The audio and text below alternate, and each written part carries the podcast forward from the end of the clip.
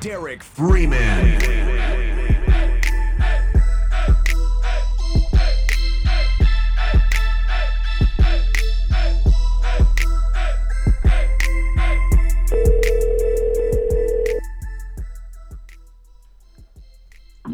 Hello. Mr. Freeman. How you doing, Mr. Freeman? Doing all right, brother. Appreciate you coming on. No, no problem, man. Thanks for having me. Now, for everybody that's listening in, we have none other than Bernard Freeman, aka Bun B, my friend, my cousin, live in inside the Free World podcast with us. Bun, it sounds like you're on the road, man. Just just let us know how much time you got. We got a, we got some questions for you today. No, no, we make it happen. Well, first, everybody knows Bun. The the big thing that everybody knows about you, man, of course, is UGK. And since the beginning, you guys have rep Port Arthur, Texas. So, you know, not only Port Arthur, but you, you had spent time, a lot of time in, in your childhood in Houston also. So you rep Houston real heavy. But tell us a little bit about that, growing up in Port Arthur, where you're from, and, and the experiences in Port Arthur and Houston. Well, um, as you know, um, your listeners, I'm not sure if they know or not, you know, Port Arthur is a very small um, industrial town in southeast Texas. Um, population varies, I guess, between 50 and 55,000, depending on what time of the year you check. um, built built around the oil refineries, um, you know, Port Arthur and Beaumont, um, both kind of sprouted up due to Spindletop. So, um, you know, pretty much all the small towns in that area surrounding the Spindletop, um, all Derek, uh, pretty much facilitate life for the people who worked at the refineries. And so it, it was it's a blessing and a curse because as a blessing, you know, it provided a lot of jobs and opportunities in the early days. But you know, nowadays, if you don't have really a, um, you know, if you don't work for the refineries or for a company that facilitates the refineries, then you know, finding good sustainable work can be a bit difficult. A lot of our eggs are in the same basket here. Definitely being we're, we're tied to that that oil and gas, you know, here in Port Arthur. So you know, someone with with as much talent as yourself, there's not many opportunities. So, you know, you had to look other places, and and thankful that you know you had connections in Houston and, and was comfortable moving around in a big city and, and, making connections. Yeah, well, obviously, I spent a lot of my early years in Houston, going back and forth. Unfortunately, I was I was born in Houston, but then my parents divorced. My mother moved to Port Arthur because a lot of her family um, that weren't in Louisiana or Houston were living in Port Arthur, and she just wanted a a breath of fresh air. And you know, one of her aunts, uh, my grandmother's younger sisters, um, was very close in age with my mom. My mom was the firstborn, and so they had a very strong relationship. And so my mom moved to Port Arthur because there was structure there for her. Um, but as I got older and started, you know, wanting to find my way in the world, uh, specifically with entertainment, right? Port Arthur didn't afford me any of those opportunities, so you kind of had to go to the big city to make your bones, so, so to speak. Um, but you know, I had been a big part of the culture, music wise, so we kind of knew where to look to start trying to touch base with stuff. Um, but our connection kind of came on a fluke. We were actually in Houston shopping, and so we went to King's Flea Market on the south side, okay. and uh, just so happened that there was a guy there named Russell Washington who had a record store, but was actually looking for talent at that time. So we drove back to Port Arthur from Houston and went got the demo tape and then brought it all the way back to Houston uh, to his store and let him hear a few songs. Um, he fell in love with the earliest uh, earliest uh, edit of "Tell Me Something Good," which featured more than just me and Pimp. But by the time we ended up putting it out, it was only Pimp and I. And uh, from that point on, I guess the rest is history, as they say man it, in history you've made definitely you know let's take it real quick take it back just a little bit the, the way we met was was something unique and I, will never forget it. I was a freshman in high school and we had a class together theater. And your last right. name was freeman and my last name was freeman and we got to talking one day. Or i think i told you that my dad was from ville platte and you said you're from ville platte and you said well my dad's from ville platte and next thing you know, I think you went and checked, you know, some some of the lines, and I went and checked some of the family lines, and sure enough, we were kin. And from then on, man, I, I just I've already thought you were intelligent, one of the most intelligent people I've met. Even in my 44 years that I've been on this earth, man, I, I hold you in such a high regard. But from that point on, man, I, I watched you, and, and you've always been a, a motivator, a trendsetter, and you've left breadcrumbs for somebody like myself that can follow if, if you have ambition, if, if you have drive. And I've always appreciated. One of the people that hit us on Facebook, you know, I put something out there earlier and was like, uh, man, I'm, I'm, getting ready to go online with Bun right now. We're doing the Free World podcast. Any questions? We'll take one questions. And uh, somebody that hit us up was Big Jack. So, you know, Big Jack said, hollered at you, man, said, what's up? And uh, I was thinking about Big Jack being in the same class with us. It was you, Big Jack, and I think Nolan Davis. And you old cats were, I just looked up to you guys. So, um, Jack said, "What's up, man?" But that was the beginning days UGK. So that was did was Absolutely. Russell with with Big Time, or how did Big Time come about? Is that well again? Made? That came from that initial day of going to the flea market, you okay. know, and we came to the agreement that you know we were we were open to working with them, and you know we were very young in the industry. We didn't really know anything as far as the music business, and he didn't either. Like he came he came in from a retail aspect but he always had a really good ear for music, and uh, you know, he he was the one that out of all the stuff. Cause "Tell Me Something Good" was actually one of the older songs mm-hmm. that we had um, in the catalog at that time. So we brought him everything that we had, and he listened to some of the newer stuff, which would have been like "Cocaine in the Back of the Ride" would have been part of that as well. Uh, but he was like, "Yeah, I mean, this other stuff is cool, but this, this tell me something good." He's like, "That that's the hit." they do it, you know. And like I said, he had he had an amazing ear. You know, yeah. he had an amazing ear for that kind of thing, man. Shout out to Big Jack. Me and Jack were were down with each other, and Nolan, of course. Nolan was, you know, probably one of my closest friends uh, in school. And the funny thing was with working with Nolan, like um, Nolan and I both kind of woke up one day and was like, "Yo, let's go sign up for the Navy." and and so we went we went to the Navy we went to the naval office and signed everything, but we didn't take the oath. And then like a couple of weeks later, we were like, "Yo, uh, I don't think that's what we want to do." you know what I'm saying?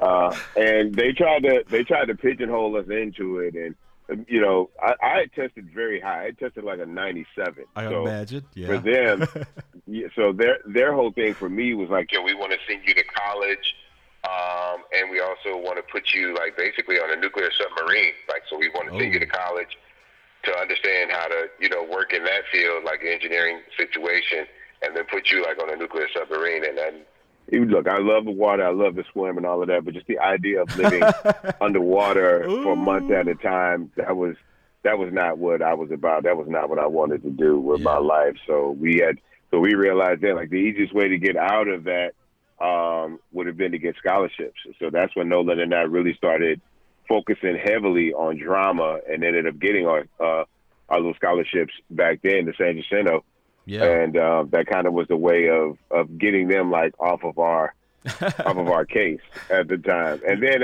after that, we decided that that wasn't what we wanted to do. So yeah, we were young kids, man. You know, we you know, thank God we had options in life.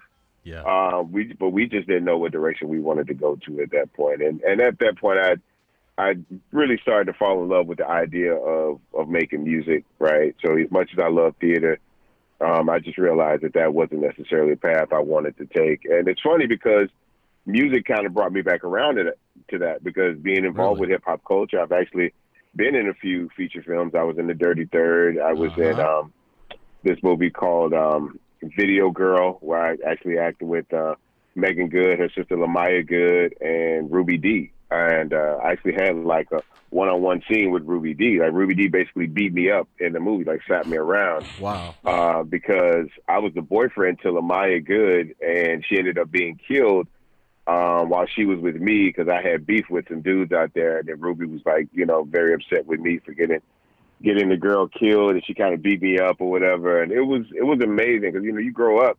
Yeah. Um, looking at you know Ruby Dee is yeah. is you know it's film that's film royalty. Yeah. You know.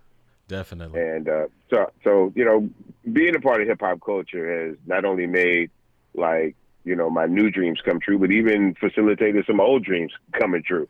You know, so I'm I'm a very very blessed individual, man. I have to say. Man, you're, you're very blessed. You're very talented. You know, it, it full circle. You know, I've always told you that that stage when we did the we used to have a thing telling some of the folks if you you went to a, a drama festival, they had a, a thing called group impromptu and you know I, I, had the honor of, of being in the group impromptu with Bun a few times. He and I, Freeman and Freeman, and, and Bun. I never told you this, but man, I, I was a youngster still though. But still, you used to amaze. The thing you're supposed to do is walk in a room. They give you a piece of paper, go act this out. They give you a few minutes and you're just supposed to freestyle basically in in the in the room. And man some of the things that you used to say come out just the top of your head and the the Jamaican accents the the impersonations.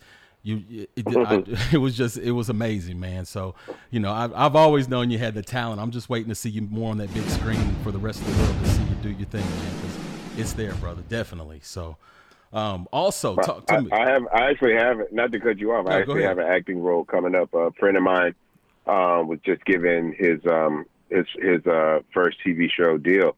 So he's got something he's working on with. I want to say it's with Netflix. okay So he's got a television show based on his his growing up in um, in Afghanistan and then uh, also in Houston. And so he asked me to play a character on that show. So you'll actually, and it's not just like a cameo role. I'm actually going to have, I'm, I'll be in multi multiple episodes. So Okay. um, you'll be able to see some more some more acting. It should be should be fun. I'm definitely playing something out of character. I don't want to give too much away, but it's definitely not definitely not the kind of character you would expect me to play. But I and but that's the beauty of him wanting to put me in that role because it's very easy to cast me as myself, yeah right? Like Yeah. a character that's more conducive to who I am and what I represent. But he wanted to go against type to Yeah. really show people my ability, you know. Yeah. And so I'm I'm I'm happy to have the opportunity, man. Proud to be a part of it. Yeah, you're gonna show that range and versatility, brother. People gonna be amazed. Absolutely. I'm looking forward to it. Um, also, Big pimping, man. Now, they got a few. Th- one, I don't want to get a rumor question out of there at the end of it, but talk to me about the Big Pimpin', and you know, of course, two of the biggest hits for Three Six and Jay Z, of course, is Big Pimpin', and you know, they're sipping on syrup, and they couldn't have done that without UGK. So, you know, talk to us about how that came about, and and for me, for you guys. Um, I, I remember being, I just moved to Los Angeles and I remember watching Making the Video. Um, and you guys were on that beach, man, Right. pimping the beach, like you said. Just we, we're here pimping the beach. Talk to me about that situation because I think it opened up UGK to a whole different demographic in the listening audience.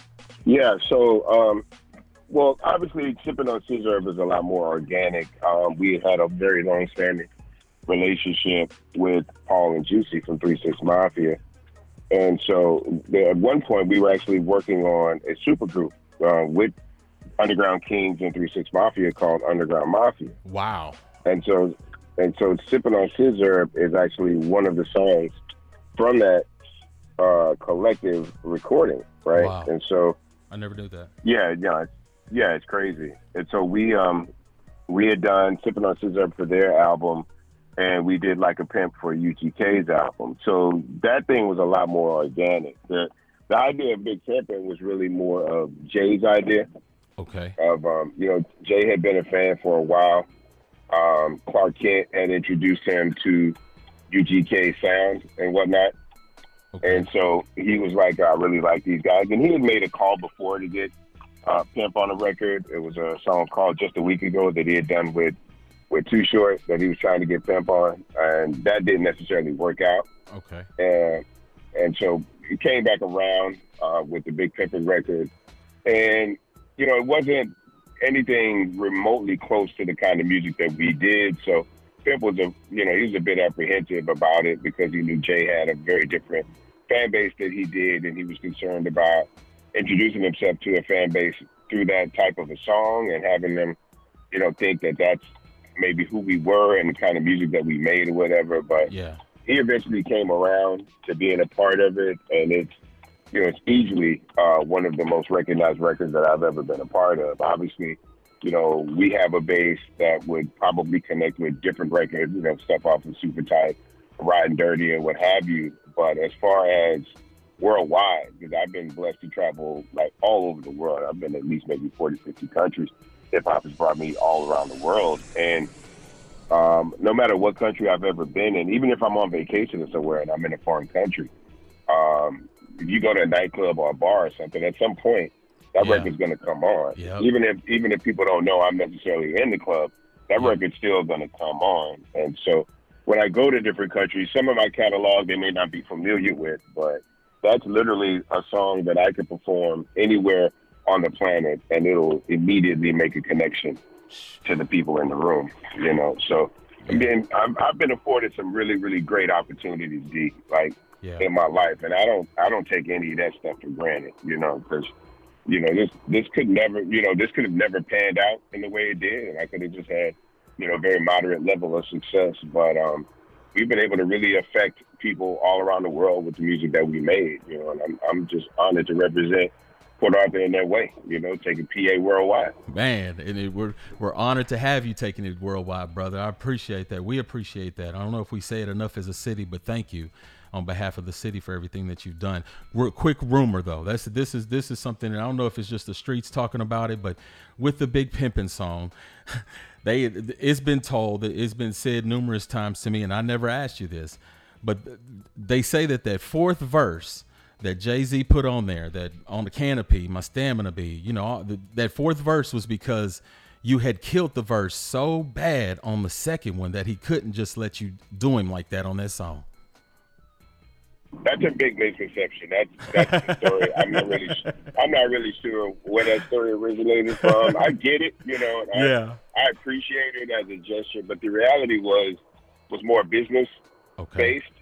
Um, up until that point, um, because of the fact that we had two verses on the record, and I had also written the verse from a publishing standpoint, we actually owned more of the record than he did. Percentage, yes. And Okay. so, uh, yeah, and so by adding that last verse, that that gave him more of an, uh, an ownership of that particular record than he did. He's very business savvy. It's, obviously, you can tell with the different investments and different companies and Yeah. the way he's been able to build build his um his businesses up, right, and Yeah. capitalize you know tremendously off of his efforts.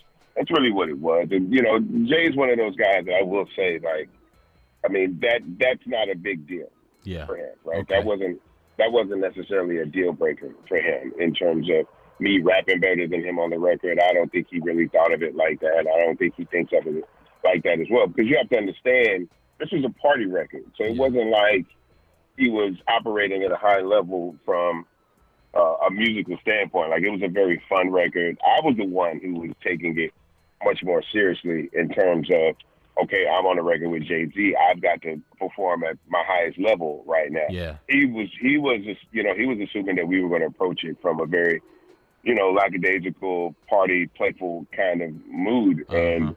I was I was thinking totally different, right? Because I'm, He I'm was ready to tear it up. I- I'm not- yeah, because I'm I don't consider myself just a rapper. I consider myself a lyricist, and I yeah. I feel like a big part of my appeal to people is my lyrical ability. That's kind of the the, the hill that I'm trying to die on, so to speak. You know, and that's what people look for. You know, that's what people look for from me. And so it didn't matter who I was on the record with. That's what I was trying to do. yeah. Like I was trying to be the best rapper in the moment as possible.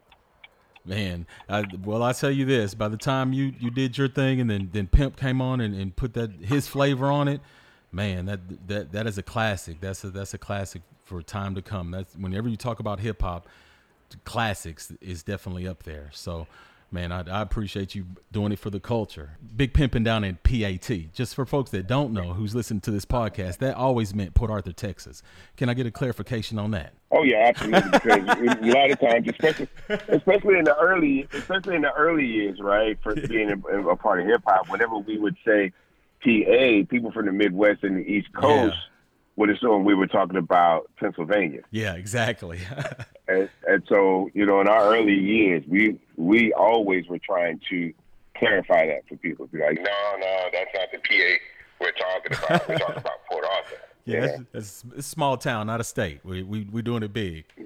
Everything's bigger in yeah, Texas. and- and of course. And then as time went by, you know, I people started to understand what it was because we screamed Port Arthur in pretty much everything we did. Yeah, And at this point, UGK and the city of Port Arthur are synonymous with each other. You know. they are. You definitely have branded it, man. And now talk to me about the evolution of Bun. You know that the hip hop, like you said, afforded you several opportunities. You know, it, it's it's provided a, a beautiful life and just to be a blessing to other folks. But the th- one thing that, that I've also admired about you is you've been able to evolve.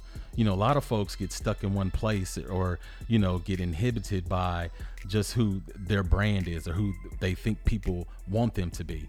But you've always transcended, man, just the times the, through just life, being true. And just like folks just heard man with, with you talking about the verse of jay-z you, you stayed humble with it and told the truth and that's genuine. So talk talk to us about how the how you transition. If there's some young rappers out there that's listening or some guys that's been in the game or anything in life how, how do you maintain you know the position and the ambition to get up every day and, and do what you do? Well the reality was i learned very early on because I'm, I'm i'm not just a participant in the culture i'm also a student right? So Yeah. i spent a lot of time you know looking at the culture and watching how different people affect the culture and, and how they operate within and outside of the culture and so i learned very on that if if this was all i wanted it to be was just the the music making side of it, then that was cool, right? And I could make a decent living yeah just doing that. But I I paid attention to the people who were actually becoming rich, right? yeah and eventually, in the cases, and eventually they became wealthy, right? Yeah. And so a lot of them used um, the music as a stepping stone, right? And Yeah. so they looked at it from an angle that if I'm successful in this business, I could potentially be successful in any business as long as I put the same effort I put into making this music and building that brand into anything else I do, then I could potentially build other brands as well. So I came up in the age where rappers not only made music, but they had their own record companies. yeah Uh, they signed Yes. other artists. Uh, a lot of them, you know, look at Russell Simmons, Puffy, Jay Z, um, Nelly. People started a lot of clothing brands. People started liquor companies, right? Yeah. All these different opportunities to maximize their economic potential, right? yeah and not limiting themselves to just the the music side of it as far as being able to capitalize. And so I I looked at that as like, you know what, I'm going to make sure that whatever opportunities become available to me from being a musician and being an artist, I'm going to try to take advantage of as many of those that seem possible or potentially um, you know, successful to me. yeah And so because of that, you know, I've able to been able to divest into different industries, you know, things like real estate, uh, you know, different food stuff, you know, just yeah there's been different opportunities afforded to me from that. And so I don't, you know, a lot of people feel like when they sign that record deal and they put that record out that they've made it. And in a sense you have made it, but that doesn't mean that you can't continue to level up. yeah You know what I'm saying? yeah And if you have the acumen to operate in that space and be successful in that space, why limit yourself to just that? You know, take a chance, throw some things up against the wall. And believe me, I've tried some things that didn't work out, you know, but I never gave up trying to take advantage because I had examples from the culture to show me that, you know, you can take your, you know, because becoming an artist and becoming successful in, in, in hip hop music is branding, right? You're, Yeah. you're, you're, you're selling a brand yeah to people. And so once you have an understanding of your base, um, what they're receptive to, the kind of things that they're willing to spend their money on or whatever, and the trust level, it's really about the trust factor as well, right? yes Um, exactly. If people trust you to buy your music and listen to what you say and kind of build their lifestyles around advice or different information that you give to them, then you can use that in other ways, right? You can tell, you know, you tell people, look, man, I've tasted a lot of vodkas. You know me, I party all over the place. I've tasted a lot of vodkas. This is the best vodka I've ever tasted. yeah People will trust you Yeah. with that, you know? Um, I wear a lot of clothes. You see me, I shop all the time. I've worn all the illest brands. This is the fly clothing line to me right now. People will trust you on that. yeah So you just got to be, you have to be smart. You have to be willing, right? Yes That's the other thing too. Like you have to want to be successful in other things. People aren't just going to have it to you, and they're just not going to assume. You have to put that same level of work ethic into every other industry that you want to take advantage of and find a place in that you did with the music industry. You know what I'm saying? yes and uh, we've been we've been very successful about that stuff. And then there's there's a lot of different opportunities that aren't necessarily financial opportunities, but im- opportunities to impact the world that we live in, right? yeah Uh, because of that. So that's where the Rice University situation comes in with me teaching classes at Rice University.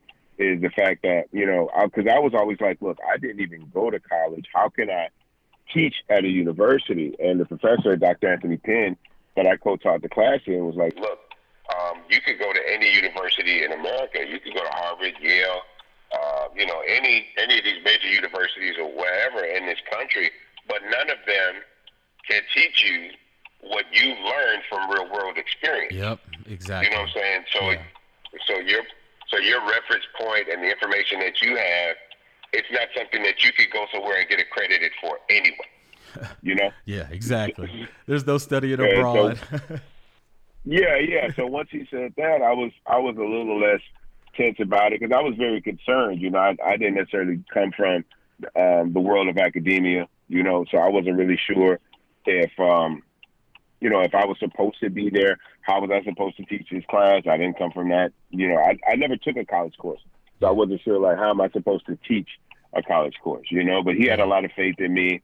I met with the proctor. I met with the president at Rice University and um, they were willing to take a chance on me because obviously I'm not a, a normal hire, right? and um, um, but everybody took a chance on me, and I and I didn't want to mess it up because Dr. Pinn is um, the most tenured professor of color at Rice University. wow. So I didn't want to mess up. I didn't want to mess up his his tenure. I didn't want to mess up his reputation, whatever. But uh, we ended up being a real good fit. Um, the class ended up being a real big success.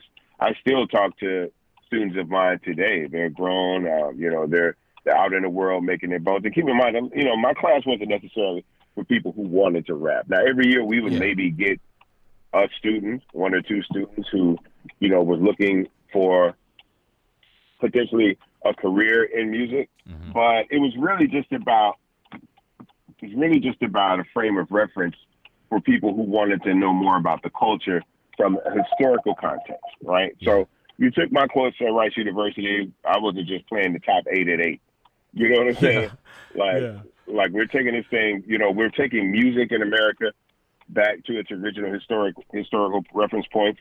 We're taking religious practices in America because my course is, is on hip hop and religion, and it's a humanities course. It's not a music course, Yeah. right? Um, so it's, it's designed for people looking for a degree in humanities. Um, and so we, we're putting things in their historical perspective and in proper context, and then working our way up eventually to modern times to show the parallel paths that religion and, and music take Mhm. uh, in this world, as well as different moments of intersection. And I think we did a really good job. You know, I, I, I know he did. I think I did okay. You know, um, my students tell me they all enjoyed the class. I still communicate with with several of them regularly. I see them in the city, and some of them have different things. They moved on to other cities like Seattle, New York, Los Angeles, Chicago. They're all over the country. They're all impacting the world in a positive way, and I'm proud to be a part of that. Man, that's that's awesome. I mean, that's something another thing that you know the city we're proud of you for. Definitely being a, just saying and having the courage and encouraging other folks to step out there on faith. You know, because somebody else believed in you. And then the one thing that I, I wanted to point out too, so folks didn't miss that, is that you you had people believing in you, so you didn't want to let them down. You know that it, it's a lot of times we miss that. That you know, man, look, somebody put, said a good word for you to have you here. Don't don't let don't mess that person's good word up so they can do it for the next man. So I, I appreciate you recognizing that on, on behalf of Professor Pinn. You know, so hopefully some folks, you know, when, when you get uh, somebody does a handout for you or, or brings you in the room that, you know, you, you, you recognize that this person is taking a risk on you. So thank you for that. Appreciate, you know, just dropping that jewel on them too. Then also family life, man, talk to me about the family life. You know, what, how we live. Uh, is it G Paul now? What's going on? Yeah, yeah. I got uh, I just had my sixth grandchild uh, a couple of weeks ago. Ooh, Uh, congratulations. Yeah, which is thank you, which is amazing. You know what I'm saying? Um, you know, two kids, six grandkids. Um, it's a blessing. It's it's absolutely a blessing to be able to to you know be a proud parent, be a proud grandparent, but also be active. Yeah, right? 'Cause exactly. It's easy to just say you're a parent, right? But it's very important um, about the level of activity you have with your children and the kind of things you try to impart on them and impress upon them. And I feel like I've done a great job. You know what I'm saying? I feel like, you know, not to pat myself on the shoulder, but I look at the lives that my children live now. They're, they're productive members of society. You know, Yeah. um, they have their own families that they're raising now.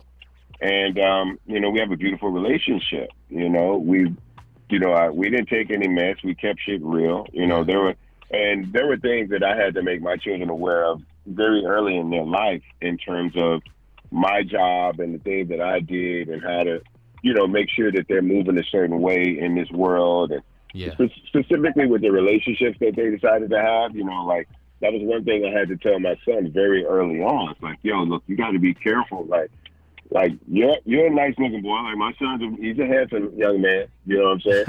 uh, I'm not gonna den- I'm not gonna deny that, and I'm sure you know he's not gonna have problems getting women, but he's had to be careful about women wanting to be with him solely because of who his father is and wanting to take advantage of the opportun- potential opportunities as Yeah. far as that was concerned. Um, but he made smart decisions. You know what I'm saying? As a young man, you know he he wasn't perfect or whatever, but hey, man, he's not in prison right now. You know, he's Yeah. got a good job. Yeah. He's married. He's taking care of all of his children. So that's, that's pretty much all I can hope for. You Yeah. know, De- definitely, man. much all I can hope for. That's and, and I appreciate you always saying the family thing. You know, a lot of times in the industry, they they, they ask folks to, to push the family to the side. You know, and and I, I've never known you to do that, man. It's it's always been Queenie. It's always been family. It, it's it's just how you rolled. So you know, that's it's it's another thing I think that that's given you that longevity in the game is because you're genuine. You know, people understand. That, that you're just telling the truth, man. This is just me. Like it or love it. This is Bun B. So thank you for Man, that. look. I'm, I'm not I'm I'm not the perfect husband. My wife will tell you I can be very temperamental. Um, That's for a later I've- show. I've always, I've always I've always acted older than I am. So my wife Mm-hmm. would be like, "You're just a you're just a grouchy ass old man." Sometimes she's like, "You." You know, she's like, look, don't complain about all everything all the time. She's like, you, you She's like, you, you're a grand, you act like an old ass grandpa. I'm like, well, I, I'm not, I'm not an old grandpa, but I am a grandpa, and I have different concerns, and I have different things that I'm worried about. But Yeah. no, family was always important. It was always vital to me. I learned a lot from my wife. You know what I'm saying? Um, Queenie is, is Queenie has a very distinct worldview and a very distinct way of looking at things. And so she's she's been a big part of, of everything in my life. And I never felt the need to hide like finances and business because God forbid if something happens to me that my wife doesn't understand the value of the brand that I've helped create. Yeah. You know? Yeah. Um, if there's music left over, I want her to understand how music business works and what she should be looking to ask for and not necessarily just take from different people. So it was always important for me to share everything with Yeah. my wife. You know what I'm saying? As far as this life. And uh, I always travel with her. My wife pretty much goes to every show with me unless there's something she decides she doesn't want to. But it's it's never a, a point of contention in terms of whether or not she's going to go somewhere. It's it's entirely her decision, right? I'm not going to Yeah. deny her any aspect of my life in terms of involvement, um, whether it be business uh, or personal, you know. And that's that's worked for us. Yeah. I think it's worked out very very well for us. Folks coming up in the industry, man. I hope you guys are out there taking notes because it's it, And, and, dropping and, some jewels look, I on. you. met my I met my wife when I was let me see, I'm 47 now. So I met my wife when I was 23. You know, Okay. and I wasn't necessarily as mature then as I am now, but I was very infatuated with my wife. I really, really liked her. I really liked her worldview about things, and so I was, and my wife to me was was and still is very attractive. So I was proud to take my woman around. You There know you what I'm go. saying? Already. I didn't have any hindrance. I didn't have any hindrance, you know. Yes, and once sir. I decided that's what I wanted to be with, that's where I put my attention to. Now, when I, I started at 18, so I had four or five years of debauchery. I was out there wild, getting into it at a younger age. But once I found a woman and I realized she was mature and she was not going to put up with um, a young man's lifestyle, like if I was going to be with her, I was going to have to dedicate myself to her and take her opinions and outlook on life into consideration. I was like, I'm fine with that. I'm willing to trade that off for this woman because this is Yeah. This woman is fine. This woman looks good. This, this is what I want to be with. There you go. You know? there you go, man. That's it. It- It's okay to love. It's okay to love, man. That's a it's this Ain't nothing wrong with that. You got somebody good in your corner, man, dedicate yourself. Lock that down. lock, Lock it that down. I like that, man. It's you know, as a matter of fact, since you said G Paul and the, the transition of it, we in the last podcast, just as we were telling folks that you know that you were going to be on this one. Favorite song, Woodwill, High Life, between you, it's, in between those two. But I love it when you say I'm a conservative liberal, left wing swinging, right wing hanging. For me, you know, it's when you're young, you know, we're you're you're liberal. Oh man, the world is, you know, is is you crazy. We're out there living wild.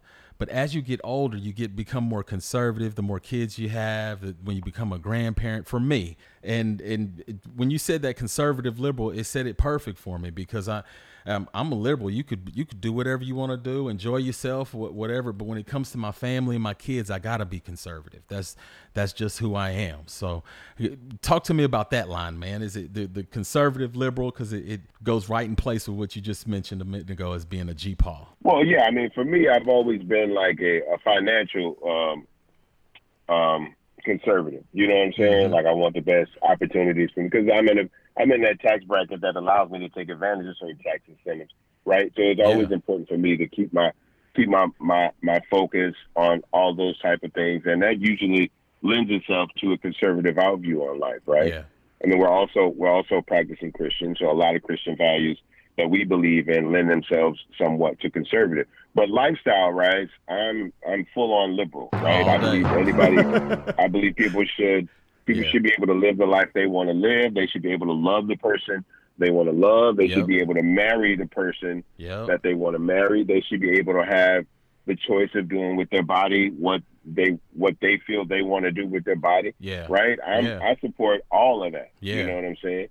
Yeah. Um, but you know that, and, and so, and I've always been concerned when someone tells me that they're purely this or that. I don't think anyone Agreed. is purely one side, yep. right? I think they're either lying to me or lying to themselves. Yep. You know what I'm saying? I think I think there may be a set of values attributed to a certain um, party or leaning a certain way that they that may be the way that they want to present themselves to the world. But you can't tell me that every decision that you make in your life falls along those lines. Yep. Like you have to have flexibility in this world. Yes. And you have to allow yourself to have flexibility in this world. And so you never want to be the guy that pigeonholes himself into a certain thing because life will hold you to that. Yeah, you know what I'm saying? The exactly. world will hold you to that. And you'll find yourself in a very compromising position if you keep saying that you're conservative, conservative, conservative. And then this liberal outlook on life is something that not only potentially benefits you, but benefits the people you love. Yep. Right. Yep. So you got to be very careful not to contradict yourself in this world, and not be willing to take other people's viewpoints and outlooks on life into consideration. Man, you, said it perfectly, and, and I agree totally with you on that. It's it's allow people some flexibility, and it's okay to be both you know, you, you have some yeah, conservative, you can have exactly. It's it's that's why I made up tell you conservative. You don't you don't even know how much that. I think Warren Words a little. Uh, they have a shirt that says conservative liberal. I got from them just because of the Wood Wheel song. So I'm gonna send you one. Make sure they get you one over there. But man, that's that lends into the next question. You know, that's at, your activism. You know, you've been doing before. You know, I've seen you at uh, election rallies. I've seen you out at on the streets, picketing. I mean, I've seen I've seen you do I've seen you do some things, man, boycotting you you you your front lines. So talk to me about the activism and you know everything that that that you've been doing, even with the George Floyd. Just however you want to speak to the people, man. Talk to us about your activism, where your heart is right now. Well, I think this kind of goes back to what I was saying earlier about the trust that yeah. I have with people, right? Yeah. Um, people trust me to lead them in the right way, right? To not give them misinformation or disinformation, right? Yeah. Um, and because of that, you know, when there are things that are happening to the people that support me, right, I always want to make sure that they see me actively standing in the gap for them, right? Yeah. So I have a lot of people, you know, the majority of the people that have supported me and helped make me the man I am today are people that live in the inner cities of America. Yeah. Right. So when we look at the conditions of the people in the inner cities of America, we want to make sure one that we have a level of awareness. Two, if we have any power to lend that power to help bettering their cause, and three, using our platform to elevate that cause and lift those yeah. voices up. Yeah. You know, and so and so for me, activism is it's a privilege, right? Yeah. Like for me, like it's I've been afforded a certain level in life to where my voice carries, right? My opinions carry yeah. and my impact carries. Yeah. And so because of that, because of that privilege, I have to make sure that I'm using it in the right way. Yeah, being famous can get you a good table at a restaurant, right? It yeah. can help you cut the cut the line when you're going into a concert or something like that, right? Yeah. You know, it, I can I can possibly get somebody to you know, I get access to the, you know, the new Jordans and stuff when that kind of stuff comes out, right? There's a lot of different Yeah. things that are afforded to me because of who I am in this world and how I'm seen in this world. But it can't just be about that. Yeah. You know what I'm saying? Yeah. Like my life can't just be about being a part of things that solely benefit me, Yeah. right? Because there are people who who help me get to where I'm at. So I'm not going to turn my back on those people. I'm not going to um, hinder my platform from helping to uplift their causes and their voices. And I'm not going to stand silently when I know that my voice can help affect change and help make things better for Yeah. people. Yeah. So, so activism for me, it, it's a privilege. I am honored to Huh. be able to use my voice and my platform to help better people's lives out here because these people have helped me better my life. I live in a good, nice house. I drive a nice car. I've been able to afford my children and my grandchildren a, a, a level of comfort that you know coming from where we come from and Yeah. growing up the children of working class people. You know, we live a life that our parents. This is what they. This is what they fought for. This is what they Yeah. worked for. This is what they sacrificed for, so that you know we could become the men that we've become, Derek. Yeah. And so we don't take that for granted. And then we also want to be a good example, right? I can tell my children and grandchildren what they need to do, but it it, it impacts differently when they see me doing it. You know what I'm saying? Exactly. Telling my children telling my children that Black Lives Matter is one thing, but going out marching, protesting, and standing up for the fact that Black Lives Matter, as the, as the young people say, that shit just hit different. you know what I'm saying? And and so my, my my grandchildren are now in a position to where they understand that I'm different Yeah. from other kids' parents and that kind of stuff, right? They they get to go to Rockets games and Texans games, and they get to sit in suites and they meet. You know, uh, you know, I've been able to take my wife to, to dinner with you know President Obama and all these different things, and so they see that there's a level of, of access and a level of privilege and influence that I've been afforded. But then, like even with my oldest grandchild, when we put together the rally and protest march for George Floyd in Houston, I took her with me because she's Huh. old enough to understand Yeah. the conditions for people of color in this country. But because of the, of, of the life that I've been afforded, my granddaughter went to a private school, even though it was an all black private school, for many years. And now she's in high school with a mixed mixed classroom. You know what I'm saying? Yeah. So for me, you know, this is really her first time being around people that don't look like her Yeah. Right? And she also does cheer, so there's a different, um, obviously a different group of people that's around in that. Yeah. And so I want her to right. So I want her to be cognizant of the world that she lives in, right? Yeah. I want her to understand that she's she's important to this world, and that she should always feel welcome, right? And whenever she doesn't feel welcome, she she should understand the extenuating circumstances as to why people would not want her to feel welcome Yep. It's not right? her. Or why people Yeah. may right, or why people may choose to treat her different, right? Yeah. So she has to have a level of understanding about these things as she grows older and she starts to mix and mingle with people who don't necessarily look like her, you know.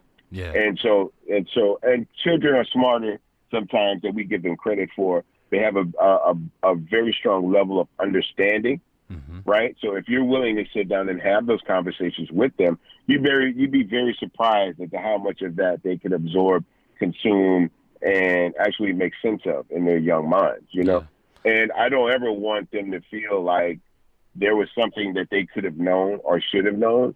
And I hid them from them simply because it was a difficult conversation. Yeah. Because these conversations are not they're not easy to have. I remember when my mother used to have them with me when I was younger about how to act if the police pull you over, right? Um, my parents are, you know, as you know, our family is from small towns in Louisiana, and so they were very adamant about how to act. Like, you know, don't don't bother these white people, Yeah. right? Don't don't make these Yeah. white people mad, right? Yeah. Because the consequences the consequences for those type of actions in the generation that they grew up in were very dire, Yeah. right? Yeah. and and they knew that a lot of times if you had a confrontation with uh, a white person that went wrong, you would not be afforded the benefit of a doubt, No. right? No. So you had to be very careful about how you moved in this world, and we've progressed somewhat in this country.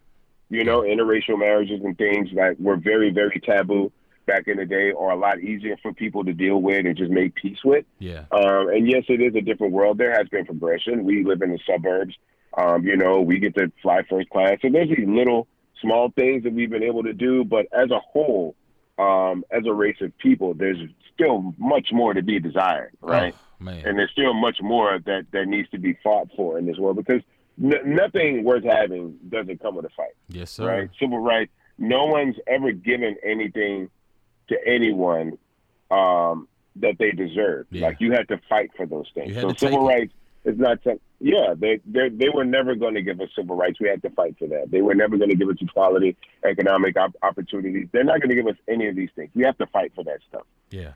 And And- so I'm willing to fight the good fight, and I want my children and grandchildren to not only hear and understand about these things from me, but I think it's important for them to see me in action. Yeah. You know, Man, well, you're definitely leading by example, and and like I said earlier too, you're, you're leaving breadcrumbs for other folks. Hopefully, they can pick up that trail and, and follow along and do some of the same activities, some of the same work that you're doing, because you are on the front lines, man. It's, some folks are um, keyboard activists. Some people, you know, they they they social media it up, but but you, my friend, have been on the front lines, and you're not afraid to to speak up. And when you speak, you speak again with with great intelligence, man. So I, I appreciate that. The the city appreciates that. Texas, the nation, it, all the kids in the urban city, man. Everybody that's listening to UGK, the fans, we appreciate you doing that because you, you're standing up for all of us. So thank you for that. no, no problem, man. I, like I said, it's it's it's my duty. You know, it's it's a privilege to help my people. It truly is because everyone doesn't get the platform that I'm afforded. Everyone's voice doesn't necessarily get to resonate as deeply, and so I'm happy to use it for that cause. You know. Voter turnout man. Talk to me. We got something coming up in november 3rd you know you, you've been you've been on that also about trying to get folks you know get the voter turnout right and get people in the booth.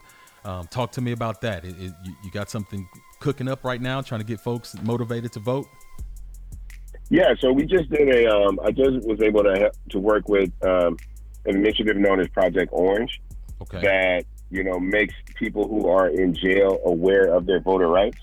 So if you're in jail right now, right, uh, you're serving time for a misdemeanor. Um, you know, if you're on pretrial or whatever, and you haven't been necessarily convicted of a felony, but you're still like in, in county waiting to figure that stuff out, you still have your voter rights yeah right? Uh, in terms of the state of Texas, if you have done all your time, like even if you were, you know, committed a felony, but you've, you know, you've done your your state time, and you're not on paper anymore for whatever reason, your rights are reinstated, right? So there's a lot of misconceptions about people who are in jail or people who've been committed uh, certain levels of crimes in this country uh, about what their rights are. And so Yeah. we, we've been working adamantly to make sure that everybody that has a voice um, uses it, you know, and obviously we'll do the normal voter initiatives. Um, you know, we throw events and kind of co-opt with people there. So if you come to different events that I'm a part of, there there will be voter registration available and that. But I, I think right now more than ever, people have an awareness of what being involved and not being involved kind of gets you yeah because everyone everyone I know that, uh, that everyone I know in my world for the for the most part um, have concerns about the current administration, yeah right? But I talk to a lot of them and I asked them, well, who did you vote for in 2016, yep right? And then Yeah. then they start making these excuses about why they didn't vote and all that kind of stuff. yep And you know, it wasn't, you know, it it it. It's just not something that we can afford to sit on the sidelines for anymore, right? No. And there's a certain level of accountability that we all have to have. And usually within these arguments, I can dispel any of these excuses that people have for not wanting to vote or not feeling, you know, there's a need for them to vote and how much weight their voice carries or whatever. And everyone wants to talk about the electoral college and, well, the popular vote doesn't matter. The electoral vote matters. I'm like, yeah, maybe on a national scale, Yeah. but what about locally? yeah exactly exactly You know, what about locally? You you have friends that like, you know, I'm sure you know you, you there's friends that you have that live a certain lifestyle and, you know, something will happen, they'll catch a case and people will be like, Well man, well who's your judge? What courtroom are you in? And they'll say the judge's name and people are, Oh man, that boy be hanging people. He gonna get you all the time, you know. well a lot you Yeah. know No, well, that's a lot of these judges are you know, a lot of these judges are elected elected you know, officials they're exactly they're elected officials. So if you're tired of one particular judge throwing the book at everybody that you know that has to go stand in front of them.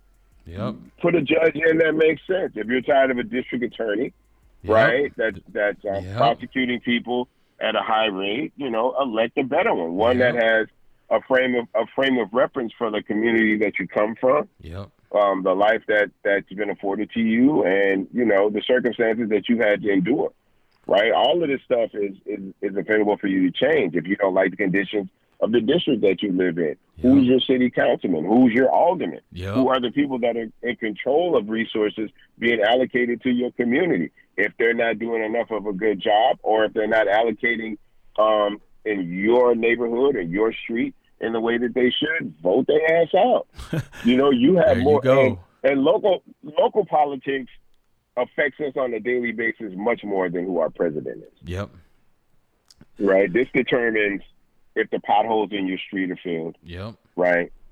You know, if there's enough signs for children that play in your neighborhood, you know, the, the level of education that your children receive. A lot of these decisions that affect your everyday life for you, your children, your parents, grandparents, everyone that you love, these things are being handled predominantly at the local level. Yes. So even if you don't, even if you feel like the presidential election or senatorial elections or, or representative elections don't affect you, if nothing else, get involved locally. Involved locally, man. I can't say that enough. That's all politics is local. That's that's that's what they say, and that's a slogan going That's around. where it starts.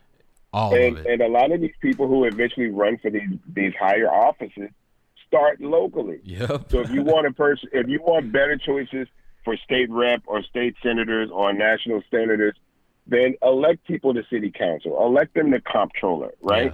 Elect them to judge positions, and then as they as they grow and their notoriety becomes wider, and they and they've had these opportunities to affect change in the community, their political stock rises, Yep. and that's how you get someone to become a good national candidate. Yep. But it's a process Y- Yes, it is. and you have to be involved with the process. You you can't just worry about voting every four years. There's a lot of different local elections, all different propositions, as you know. Yep. Funding for different things come up through local elections, you know, and and and you can't just sit around and complain about this stuff when you have an opportunity to work to affect change and and talk to the people around you.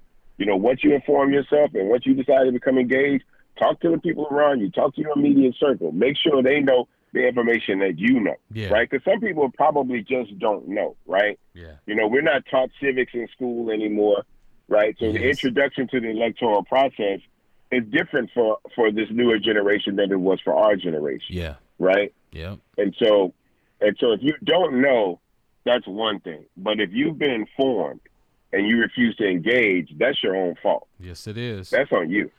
educate yourself. This educate yourself and educate an uninformed voter is almost worse than somebody that doesn't vote. So we want to make sure that you educate yourself to get out there and, and, and vote on the local level. When when the district attorney, like he said, when the the city council, when when you want your potholes fixed, when you want to make sure that uh, somebody gets a fair trial, these folks are elected by their peers. So get out there, vote be engaged and make sure you make a difference. Every vote counts. Every vote counts. I've seen people lose by one vote. People win with one vote. So get out there and vote. Make sure that that, that your voice is heard. Um, last thing too, before we get out of here, man, I, I want to talk just tell you thank you again for Harvey. You know, we we forgot to put that on our outline, but you know when when Harvey hit, it was a devastating thing for the city of Port Arthur, for Houston, all the area. Um, but but your heart was was pulled to Port Arthur. You know, you, you came home. Um, at the time, I was the mayor. We were going through all kind of things. It's, it, the city was was devastated. But you called and said, Derek, I'm on the way, man. How how can I get in? All the the roads were were blocked in because of the rain and the flooding. Uh, but but you were asking for a way to get in, and you made it in not only did you make it in, man, but you brought people with you. You brought resources. So, uh, talk to us about that and, and, and your experience and, and what you did during that time. Well, you know, obviously this, this speaks to what I said earlier about the privilege, right? The fact that um, I'm afforded relationships with different people. There is a select set of resources that are available to me, right? And and Harvey unfortunately created not just a perfect storm in terms of weather, but also the perfect storm of me being able to put my connections and my resources together to help affect real change, right? So Yeah. um, I I partnered with Trae tha Truth and DJ Mr. Rogers, who have an organization called Relief Gang, right? Okay. And that's their thing is about trying to meet every and any need of the community. And so Harvey is really like the beginning stages of that organization, right? They Yeah. saw that you know entire communities were underwater, people were flooded in, they couldn't get out, they couldn't get um, the things that they needed to take care of their families until the water settled, which took a lot more time than any of us could have realized. And so, you know, every day we would wake up and we would see what do we have, what can we accrue, um, who can we bring together, and let's get out here and help people. Yeah. You know, and and that's and that's what we did. You know, and it wasn't easy. It was tiresome. It was cumbersome. It was a lot to do it, but it was necessary. Yeah. And, you know, it was very obvious that if we didn't do it for communities of color, no one would. Yeah. You know, um, there was only so far that um, National Guard could, could go. There was only so much that the Red Cross was willing to do. Yeah. And unfortunately, our communities are usually last in line for those, you know, respective resources. Yeah. So for for for people that we knew, like we knew they wasn't going to the projects, right? Yeah. We knew they wasn't going to where to to to poor um you know poor income housing for black people, for brown people, and the elderly, right? And Yeah. so we made it our mission to serve those people in the best way possible, and we were very lucky that you know the cities that we went to, whether it be Beaumont, whether it be Port Arthur, all these different small surrounding towns, that local government um, allowed us to create these opportunities. You know, I reached out to you. I was able to make contact with the superintendent. We were able to open up the cafeteria over at TJ, um, and you know, which is where a lot of people were housed at. We were Yeah. able to provide meals for, for people, and it also gave us um, a place to set up a chain of command. Right Yeah. kind of like a local headquarters for us to be able to, you know, have a point where people who could get out of the communities could come and be like, hey, look, I just came from from over here. I just came from Prince Hall. I just came from Lewis Manor. I just came from this place, man. And they hurting over there, right? They Yeah. need this. They need that. And we, we would be able to take those resources to directly to those people, you know. And we would we would literally we would le- we would come in. We would get up in the morning in Houston. We would load up stuff. We would bring it down to Port Arthur. We would take it to, you know, Port Arthur, Groves, Nederland, Beaumont in certain instances, you know, uh, Orange, anywhere that we were getting word that people needed help, we would go. You know what I'm saying? Yeah. And and like I said, it was a tiresome thing. It was very cumbersome, but it was so rewarding to be able to look back and realize that we helped people Yeah. because we could tell, like on day three, day four, look, if nobody's made it there yet, maybe nobody's coming, and maybe by the time they come, Yeah. it could be too late for some for some people. Yeah. You know, Yeah. and and so we just we just you know, like I said, I'm a practicing Christian. There's no way I'm going to turn my back on my fellow man, especially if I know I can't. And my wife was very adamant, you know, because we when it initially came, we had made our way to Dallas and we made sure that we were safe. But then you start seeing these different images and videos on TV, and she was like, "Yo, we can't just sit here and not help people." And I was like, "I agree." I like, "Well, we're gonna have to fight to go back home. We're not gonna be able to go straight home. We're gonna have to find first find a way to get home, Yeah. and then we're gonna have to find a way." find um, you know find out how to communicate with these communities. Luckily, there was already a chain of command in place for certain people. My guy GT, who's the DJ here in Houston, he was connected with um, U.S. Navy uh, as well as the Cajun Navy, and like I said, Trae tha Truth and DJ Mr. Rogers. Um, not only have their own respective resources, but then also um, let people know that if they wanted to send money or or, or uh, resources to help these people, that they were um, they would be a point of reference Yeah. for that stuff. Yeah, and you know this. What one thing for for the listeners, I want to clarify, man. You, you say the you, you talked to me, you talked to the superintendent, and, and opened up the, the the lunchroom, the cafeteria. But what really happened is the the cafeteria got commandeered. That's what happened. It was like, it was like you know they they because somebody called me. You know what you said, Derek. Well, I'm, I'm headed to the to the school, see what's happening. Somebody called me later on. It was like, man, what's going on? We got Bun in here. They they opened the doors up and kicked the door in or cut the locks off or whatever you did? Is, is, it okay? Well, well we talk, no, no, no. I'll be very, I'll be very honest about it, D. I made a call. Okay. To the superintendent, and I told him that the the, the, the conditions because when we got to TJ, we first went to Woodrow, right, okay. to Wilson. Okay. And a lot of the people have been moved already, right? And that's why I asked, where did they move them to? And they said they're at TJ. When we got to TJ, the people were in the gyms, um, in both of the gyms. Um, but the gyms, unfortunately, only had one men's room and one ladies' room. And because of the, the amount of people that were using them on a daily basis, they were running over yeah. consistently. Yeah. Right. And and the other thing was we brought a lot of we brought a lot of materials and resources there, but particularly with the food, a lot of it was perishable, so we needed refrigeration. Yeah. And there was none available in there. So I'm like, well, this extra bathroom was right there in the in the cafeteria. There's a full, you know, industrial kitchen available in there. And on top of that, some of the women who actually worked the kitchen, the uh, cafeteria, there also at TJ were at the shelter. Yep. Right. Yep. And so the, I called the superintendent. I'm like, look, we have resources. We're here to help people. We're willing to, to be here in this place. So you got two options. You can either come down here, you can come down here and unlock these doors, or I'm a, I'm gonna I'm gonna pop these locks. Yeah. You know? Yeah. Like, it's just that it's just that simple. And we gave he was like, give me give me a certain amount of time because obviously he's dealing with things too. Yeah, right? Is, yeah. It's not a perfect set of circumstance for anybody. Yeah. Right? He's like, look, don't don't do that. Give me a chance to get down there. And we was like, okay, we'll we'll give you a certain amount of time, but after that, I can't just sit here and, and watch this happening. He came down, he opened it up, he allowed us entry into it, and we just kind of took it from there, yeah. right? You know, because I know there's a lot. Everybody has different things. Everybody has a particular skill set, right? Yeah. Mine is organization. Yeah. So my my my thing is, look, I, I know if I, if I can get in here, I can get access to the refrigeration. We had like hundred gallons of milk that had to be refrigerated immediately, right? We had a lot of different food, and I had a lot of people calling me saying that they had food willing to contribute. Yeah. So I asked the cafeteria workers if I can get you access to this kitchen and let you be, uh, you know, give you the ability to cook meals for people, would you be willing to cook? And they were like, absolutely.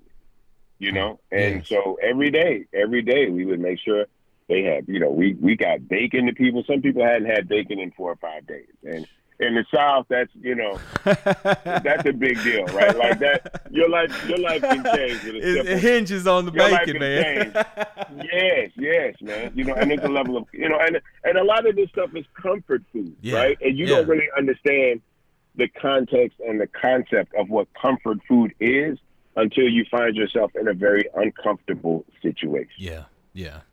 you know. And so, Derek, I was proud to come down there and help you guys, you know, support the effort that you guys were making, you know, because there was a lot of things that you had hindrance with, you know, a Yeah. lot of public vehicles got flooded in, you know, so you had a lot of different things um, on a government le- level that you were dealing with, and you Yeah. know, not something that you can really prepare for, right? Yeah. This is a once in a hundred year type of, of, of situation, right? And you know, we look at it now with COVID. Look at COVID today. There's a lot of things that people simply hadn't taken into consideration. There was no, um, there was no point of reference for this, right? Like it, this had never happened before, so they can't say, "Oh, we'll just do for this what we did for that," because there was never that, Yeah. you know.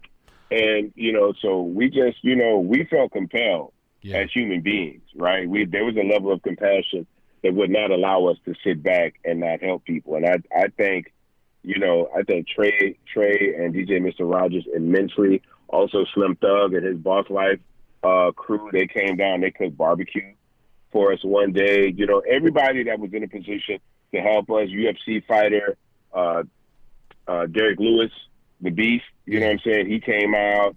Um, King Karan, uh, who's a local comedian, uh, Mo Bang, who is a graphic designer.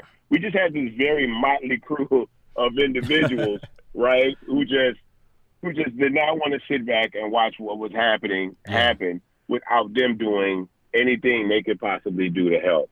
And I mean, I think we did a really good job, man, for that community. And keep in mind, we're doing this in Houston and small towns around Houston as well, right? So, Yeah. I mean, we we stretched ourselves as thin as we could possibly stretch ourselves, but we felt compelled to do it, man. And I look back, I wouldn't have done anything different. I wouldn't I wouldn't have changed anything. I think I think we were out there doing God's work. Yeah. You know what I'm saying? Yeah. And uh, like I said, I look back at that. I still have pictures and stuff of the, the communities that we went in and the conditions these people were living under. And uh, I mean, like you know, me for me, obviously, my heart was for Port Arthur, and there were people there helping us, and they were like, "Yo, you think you got anything left over for Beaumont?" Yeah. And I'm like, "Wait, Beaumont's bad too?" And they were like, "Man, Beaumont is probably worse than Port Arthur." yeah. And then so you know, so we got out there and we and you know it was always about clergy, right? Yeah. All of these different communities, you know, clergy and the, the local pastors and the local churches, they're the ones on the front lines for these communities every day anyway, Yeah. right? So we just would go out to different pastors and different clergy members and be like, hey, we're in your city, we have resources. What do people need? Where should we go? Right? And they would just point us like every time, just hey man, you need to go by these apartments, you need to go by these projects, right? You need to go by this old folks home, you know, all of these different places. Yeah. And we did everything we could. And there were certain days like we would go somewhere with 500 meals, right? Like hot food for people and give out 500 meals. And then people would be coming from the back. And like, and the management would tell you like, yeah, man, we got, we got 400 families here and there's like an average of four people in every family. So you, Wow. we really need 1,600 meals, Yeah. you know? Wow. So as much as you could do, sometimes you were barely making a dent, and you would feel fuck. Excuse my language. You would feel messed up about that, right? Yeah. Because we wanted to help everybody. So every day we would increase the allotment of resources we brought, and it seemed like it was never enough. And then one day, it kind of caught up, right? The, the effort from the Red Cross and and National Guard and all these different other sets of resources finally started to pull down to the people in these communities. And we were like, okay, I think they got it from here. But then you get to Houston and there's like little Cambodia, little Salvador, right? Yeah. Little Philippines, all of these little small pockets of people that you never hear about, communities you've never seen. I drive past these places all the time. And if you would ever just take an exit off that freeway and go right for about a half mile and turn left, you would see this entire complex of with 2,000 people of it that had nothing. Wow. I mean, nothing. People Wow. were sleeping in their driveways. There was there was a neighborhood we went to that was right on the backside of a, uh, of a river where literally you had to get on your roof or die. Wow. Like they, there was no middle ground for these people. They didn't they they couldn't leave, right? They didn't have the resources to leave and pack up. Most of them didn't have cars, and you they literally had to get on the roof or die. Wow. And so, and then again, and then we're going, even with Trae, right? Trae's house was flooded out.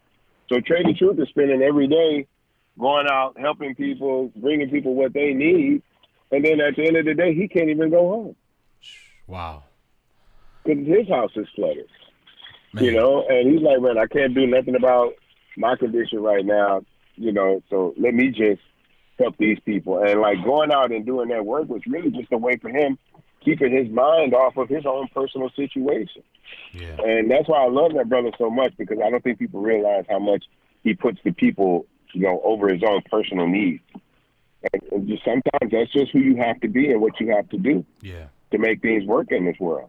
You know. So, but I mean, you know, we, we did what we had to do. D. We all did. Yeah, brother, that's you. You definitely did what you had to do, man. And, and, and again, I, I've said thank you enough, but but I'm gonna say it one more time for thank you. You know, again, for for the effort, for not sitting on the sidelines, man, and jumping in there and getting involved. So, and then another And it thing, wasn't just me. You know, there were a lot of um, not to cut you off, but like all of the athletes, the Babineaux brothers, Yeah. Jackson, Kendrick Perkins, you know what I'm saying? All of the brothers that play basketball are professional sports. We were all on the group chain, and they'd be like, "B, you active? What do you need?" You know, and I would tell them, you know, we could use this, this, and that, and they never, ever hesitated. You know, Danny and all those guys, man. I mean, everybody gave us whatever it was that we needed to, because they were stuck in their city. They couldn't, they couldn't get down there if they wanted to, Yeah. right? yeah, At the time, they couldn't, they couldn't make that move if they wanted to, but but they knew I was active. I let everybody know, look, I'm I'm there, I'm coming there. And even with Perk, you know, Perk is like, man, look, I know I'm not from PA, but if there's a certain way you can help, you know, like my grandmother block is kind of messed up. I'm like, man, we just here to help the people. Yeah. Like this ain't, you know, we're not, you know, and you know, you know, like I know growing up and, and you know, we were younger, there was a little bit of a contentious relationship between Beaumont and Port Arthur. Yeah. You know what I'm saying? We didn't we didn't always see eye to eye, and that's probably the nicest way I can say it. you know what I'm saying? yes, sir. But when things like that happen, when things like that happen, man, we're all just human. yeah. You know, Yeah. That's that's we help white people, we help Latino people, Asian people, gay people. You know, you go in different communities, and you knew these white people weren't necessarily crazy about people that didn't look like them, right? Oh but, yeah. But this was no time. No. At all. You know, this was no time to to to deal with that. Yeah. And there are people that you know I know for a fact I would never have come into contact with these people under any of the circumstances, but it, it was what it was. We did what we had to do to help people. And it's not. I'm trying to tell her she can pass. I, I mean, it, it wasn't the time to hold grudges or feel a certain way. And be like, y'all, y'all racist white people. We not gonna help y'all. No, it's about people. You know, we doing Yeah. God's work, and God doesn't see color. So we just doing what it was we felt we needed to do. Well, amen about that, Pastor Bun. Man, that's that's that's my motto. To to be a blessing or to get a blessing, you got to be a blessing. That's the it, period. And you just throughout this whole podcast, man, you just talked about how how how to be a blessing to somebody else. And it seems like the the undertone is that's how you've been getting rained down with all your blessings. So, man, keep doing what you're doing. We appreciate you. Before we get out of here, tell folks if there's anything that we missed, what can they expect from you, what you got coming up, what's going on. Um, I'm working on a couple of different music projects right now. And we're still trying to figure out how to release this stuff. It's a real, it's a real different time um, for the music industry and entertainment in general. You know, we're not really afforded the um, the outlets and the marketing and promotional strategies that we would normally do. Um, not to mention the opportunity to actually get in front of people and perform, which, or you know, for musicians is their primary source of income, right? So no matter how much money people make releasing music and selling music, whatever, they always make you know four or five times more music money um, by touring and performing and selling merchandise and stuff. And so there's a lot of people in the entertainment industry that are, are hurting right now, but most people don't. There's really no sympathy, right? Especially like I'm I'm a rapper, and when you think about rappers right now, pretty much the, the majority of images you see is you know dudes holding up a, a bunch of money to their ear like it's a phone and they see the jewelry and the cars and the extravagant lifestyle. And so people don't really feel sorry for them. People feel, you know, people feel sorry for the average working class people, and rightfully so. You know, I could totally understand that. But there's also a lot of different musicians who, you know, they play lounges and they play bars, or you know, they're just the backing musicians, right? Everybody's not the leader of a band, and everybody's not, uh, you know, the rapper with the money and the jewelry and all of that stuff. There's a lot of people in the industry that are really hurting right now. You know, so it's a very difficult time. So there's a couple of different um, initiatives. You know, I'm, I'm the vice president of the Grammy Association for the Texas chapter, and so we've been talking to different politicians about different bills that would help supplement income for some of these people, and and also, you know, when these PPPs first went out, right?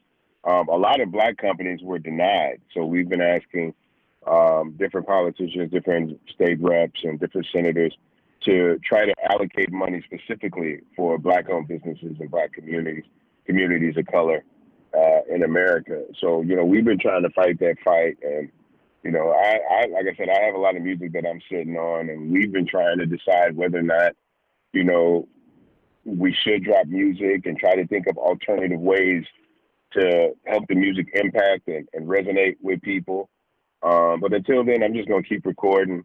You know, we're we're looking to do something. We were considering dropping some music around Bun B Day in Houston, which is August 30th, and you know, but you know, I, I have you know different people on my team who are going through different things right now, and I just I just don't know if it's if it's the right time to even worry about that kind of stuff, right? Like, cause I feel like if you make good music, you don't have to drop it on a certain day. Like, I thought it would have been cool because every every year on Bun B Day, we we try to put you know events together. We give back to the community. Uh, last year, we decided to release some music, and you know, but but things have changed drastically in in a year, right? And so we're just trying to feel our way through this, Derek. You know, that's that's the reality, man. Like, you know, I'm just trying to feel my way feel my way through this. And every time I start thinking about, you know, selfish things, you know, for myself, I look at the world we live in and realize there's a lot of different people out here that that need help, right? And maybe maybe that's not the thing to concentrate on right now, you know. So I'm just really taking it day by day. I'm trying to stay active and productive and doing what I do because eventually all this music will come out and I'll be able to to, to present it in the best way possible. But um, until then, man, I'm just praying for us all and you know working with my church and working with different organizations again like Relief Gang and you know different different um, departments with the city. You know what I'm saying to affect change in different places and you know, I just, I'm just like everybody else, man, waiting to see how long this whole thing is gonna last. trying to, trying, trying to stay positive and trying to stay focused, and most importantly, trying to stay safe. You know, yeah. wearing my mask, social distancing, yeah, and just trying to be smart about everything right now. Man, you you did it all. You know, from the pandemic, I'm gonna bring the mics out there to Houston. We're gonna do it with some better quality, and we have some things that we touched on just from this podcast that we need to elaborate on. But I, I, I, wanted to introduce our listeners. I don't really have to introduce them to you, but just some personal, the personal Bun B on the podcast, man. Thank you so much for being gracious enough to come and do this. Keep talking. You know, we need your voice, brother. We really need your voice. So keep doing what you're doing. We love you, and looking forward to the next podcast, man. Thank you for coming on. No problem, man. Thank you, Kenpo, man. Keep up the good work, man. You know what I'm saying? I have to say my younger cousin, man. I'm I'm very proud of the man you've grown into, the way you um, you know moved around in this world, the way you carry yourself and present yourself to the world, man. And hey, man, you make these Freeman family proud, bro. Thank you, brother. I appreciate you, man. We're gonna talk soon. All right. Sounds good, man. Thank you, D. All right, brother. Tell Queenie hello for me. Will do. All right, now. You're listening to Free World with Derek Freeman.